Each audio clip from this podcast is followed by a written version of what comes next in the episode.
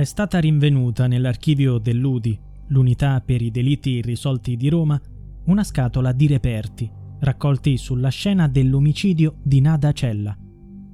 Questa novità potrebbe rappresentare una clamorosa svolta nell'omicidio di Nada Cella, la segretaria 25enne uccisa nello studio del commercialista dove lavorava, a Chiavari, in provincia di Genova.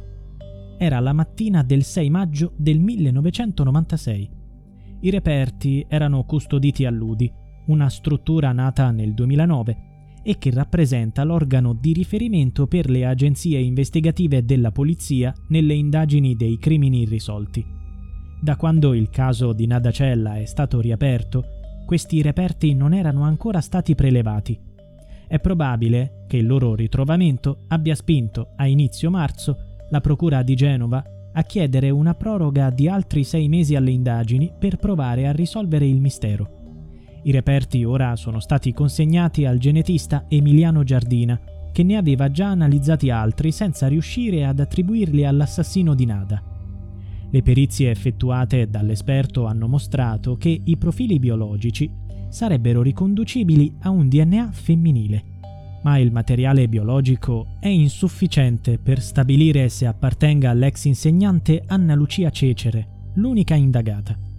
L'analisi dei nuovi reperti potrebbe rappresentare un'ultima risorsa.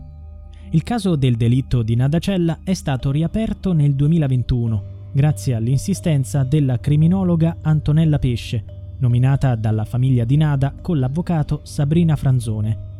La criminologa ha esaminato nuovamente il fascicolo, raccogliendo spunti investigativi che all'epoca erano stati sottovalutati. I nuovi accertamenti sono stati condotti dai poliziotti della squadra mobile guidata dal primo dirigente Stefano Signoretti, coordinati dal procuratore capo facente funzioni Francesco Pinto e dal sostituto Gabriella Dotto. Secondo gli inquirenti, Cecere si era innamorata del commercialista Marco Soracco, che a sua volta si era innamorato di Nada Cella, la sua segretaria. L'ex insegnante era già stata indagata 15 giorni dopo l'omicidio, tuttavia venne tenuto segreto alla stampa. In breve tempo l'allora procuratore capo archiviò la posizione di Cecere. Due testimoni avevano detto di averla vista uscire dal portone dell'edificio in cui fu assassinata Nada in orari coincidenti con il crimine. I testimoni raccontano che la donna aveva uno sguardo spaurito e una mano sporca di sangue, forse fasciata. Anche una vicina di casa di Cecere si fece avanti. Ai carabinieri raccontò di aver visto, la mattina dell'omicidio, l'ex insegnante uscire di casa molto presto, contrariamente alle sue abitudini. Poco dopo il delitto, gli inquirenti andarono a casa dell'indagata e sequestrarono alcuni bottoni di una giacca maschile che la donna conservava in un cassetto. Questi bottoni sono importanti perché assomigliavano a quello trovato sotto il corpo della segretaria durante il sopralluogo sulla scena del crimine. Arrivarono anche delle telefonate anonime. Una donna, che si identificò come la signorina, diceva che la mattina in cui morì la segretaria vide una ragazza, che conosceva con il nome di Anna, allontanarsi in tutta fretta su un motorino dal palazzo dell'omicidio. Cecere ha sempre negato tutte le accuse afferma che all'ora del crimine, alle 8.50, stava lavorando in uno studio dentistico di Sestri Levante. Il suo turno iniziava alle 9.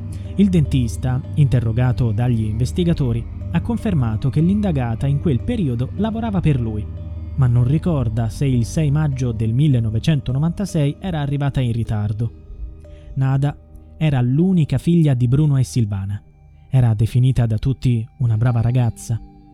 Il commercialista Marco Soracco l'aveva assunta da tempo, ma la giovane non lo rispettava e aveva confidato agli amici di volersi licenziare. La madre e la zia di Soracco avevano fatto capire alla segretaria che il commercialista poteva invece essere la persona giusta per lei, ma Nada non lo voleva. Cosa è successo il 6 maggio? Era un lunedì. Fu la stessa Nada ad aprire lo studio di via Marsala, via Centralissima. Stava sistemando dei documenti quando suonò il citofono. Nada credeva fosse un cliente e aprì. Invece era il suo assassino. Il killer si mosse con sicurezza, come se conoscesse gli uffici. Percorse il corridoio e andò dritto all'ultima stanza. Qui Nada venne messa fuori combattimento da un pugno in faccia, poi venne colpita per 15 volte con un oggetto pesante e appuntito, che non è mai stato ritrovato. 27 anni dopo, la 25enne non ha ancora avuto giustizia. I nuovi reperti potrebbero riscrivere il finale di questa storia.